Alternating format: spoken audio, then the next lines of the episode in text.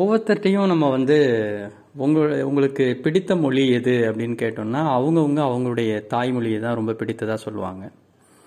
அதுதான் உண்மையும் கூட.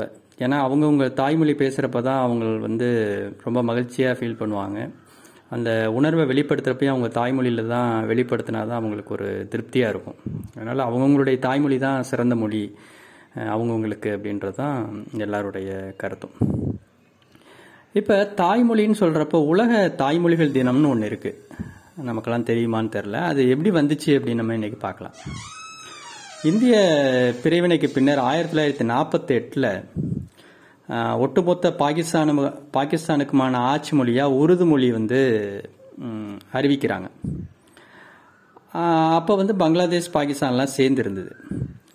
ஆனால் அந்த கிழக்கு பாகிஸ்தான் அப்படின்ற இப்போ இருக்கிற பங்களாதேஷ் இப்போ கிழக்கு பாகிஸ்தான்னு சொல்லுவாங்க. அங்கே வந்து பெரும்பாலானவர் பேசுகிற மொழி வங்காள மொழி பெங்காலி. அப்போ அங்கே தான் அதிகமாக பெங்கால் பேசுகிறவங்க இருந்தாங்க. இதனால் இந்த மொழி திணிப்புக்கு வந்து அங்கே ரொம்ப எதிர்ப்பு அதாவது உறுதி மொழி உருது மொழியை இங்கே திணிக்கிறதுக்கு பயங்கர எதிர்ப்பு வலுத்துது.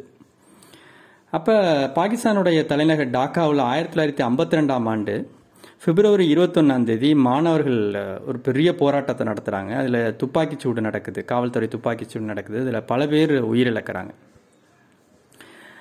ஆயிரத்தி தொள்ளாயிரத்தி எழுபத்தி ஒன்றில் வங்கதேசம் வந்து இந்தியாவோட உதவியோட தனி நாடாக பாகிஸ்தான்லேருந்து பிரிந்து வருது.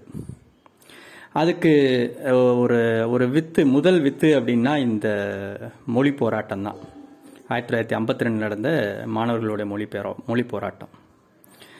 அப்போ உலக மொழி பண்பாடு சார்ந்த பன்முகத்தன்மையை கொண்டாடும் வகையில் இந்த நாளை பிப்ரவரி இருபத்தி ஒன்றாம் தேதி இருபத்தொன்னாம் தேதியை உலக தாய்மொழி தினமாக யுனெஸ்கோ ஆயிரத்தி தொள்ளாயிரத்தி தொண்ணூற்றி ஒம்போதில் அங்கீகரிக்குது.